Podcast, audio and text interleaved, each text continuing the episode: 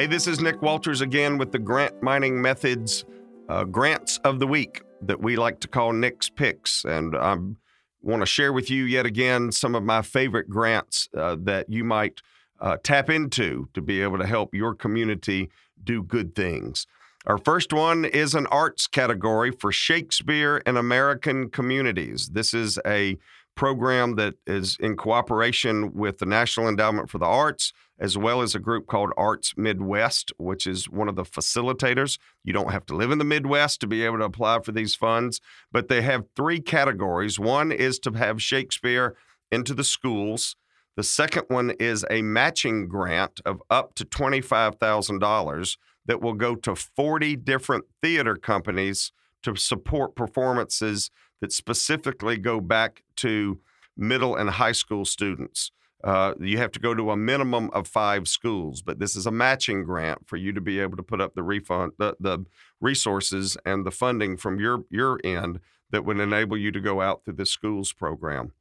Another one is their juvenile justice program, up to twenty five thousand dollars six to 10 different organizations will be selected for this. And this is specifically to go uh, reaching young people who are within the juvenile justice system to be able to expose them to Shakespeare. What a cool opportunity to be able to do that, to have exposure there. So, up to $25,000 uh, for six to 10 different organizations will be selected for that. Your first deadline is December the 2nd to put in a letter of interest to say, hey, we would like to apply. And the actual d- uh, deadline for the uh, full application isn't until February the 2nd. So you've got a little bit of time to at least get your application together. You can get that letter of interest in for the Shakespeare in American Communities Program. Learn all about that back at our website at easygrants.us. Look for the big blue button for Nick's Picks and you will get all the details you'd like about that particular program. The First Nations Development Institute has the Native Language Immersion Initiative. And when we say First Nations, we mean the First Nations that were really here in America, okay?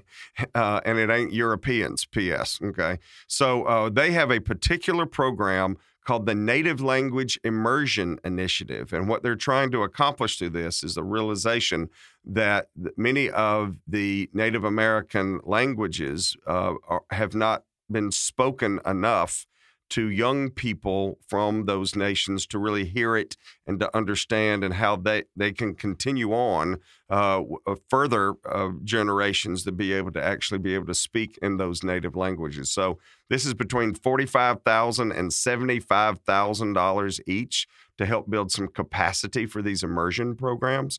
Uh, of course, you have to be a native controlled. Cole, don't click that out. We just make it real, right? Excuse me.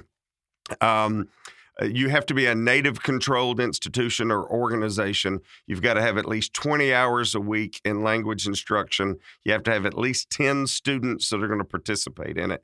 But details like these are all found at easygrants.us. When you click on the big blue button for Nick's Picks, you can learn all you'd like to know about the First Nations Development Institute's Native Language Immersion Initiative which is a mouthful and a half, but but uh, good information, and hopefully you will uh, be able to connect some folks uh, to these programs to be able to continue uh, this immersion project.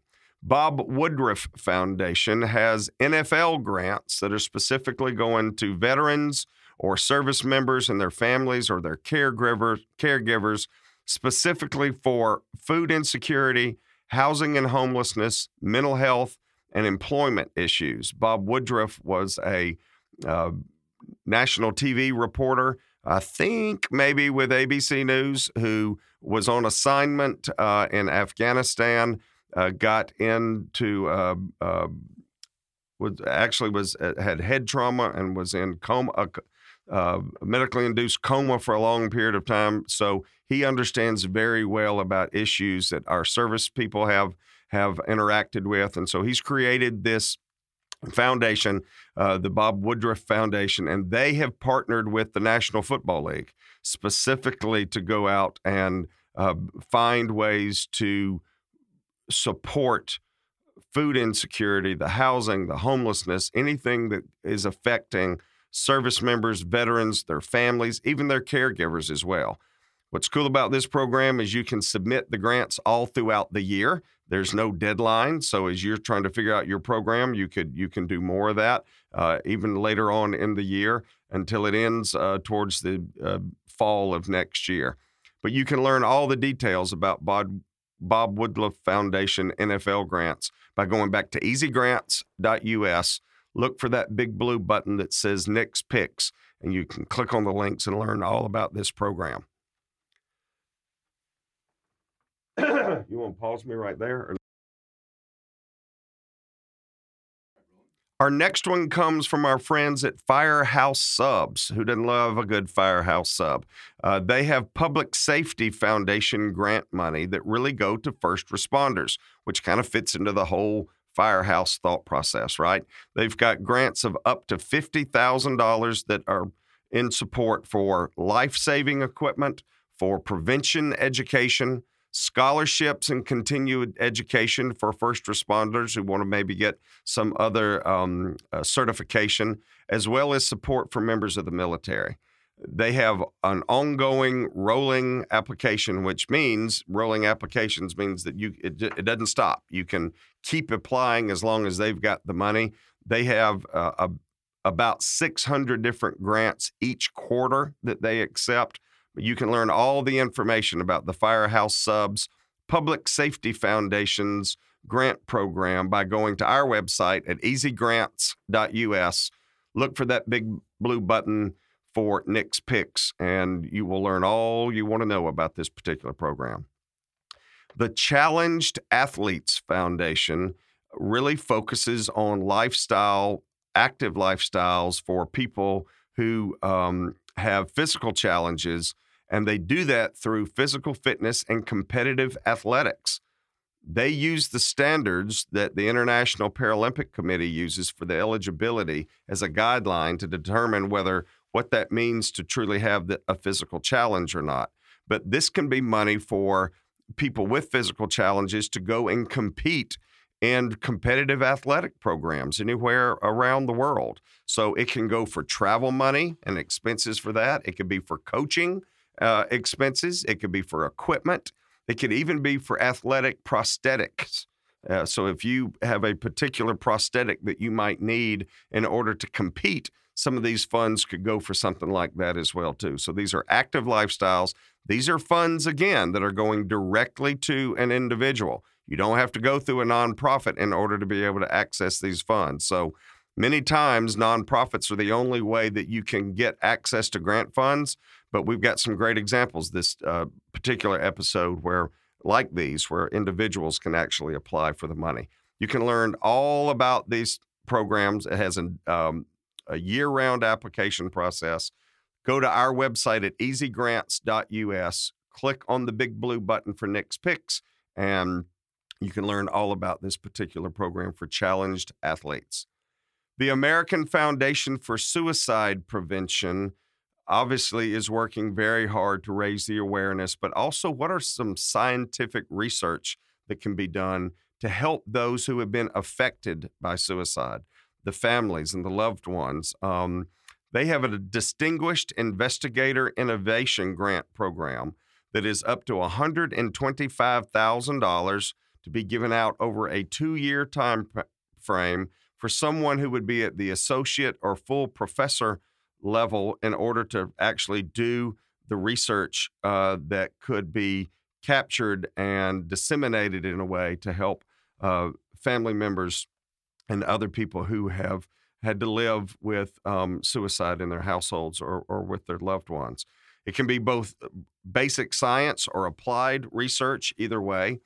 Uh, but they really want to know that you're going to help uh, underrepresented uh, underrepresented communities, um, what your scientific meth- methodology will be, and really what is that impact on and the after effects uh, uh, as it relates to healing.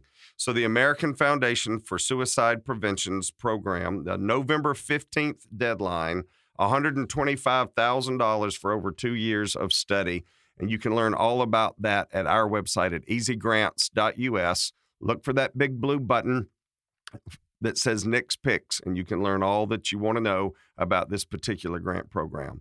And our last one comes to us today from the Robert Wood Johnson Foundation. They have a Health Policy Fellows Program. This is a 12 month residence where you will live in Washington, D.C., interact directly with members of Congress, with a particular uh, congressional committee, executive branch, White House, uh, interaction with them to learn more about health policy.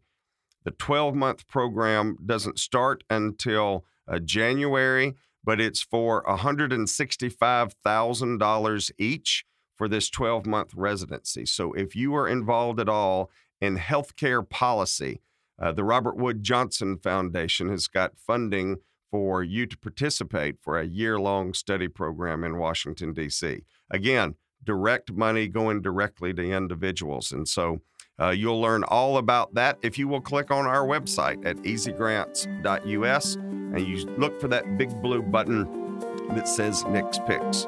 So until next time, happy grant mining. This podcast produced and distributed by MWB Studios.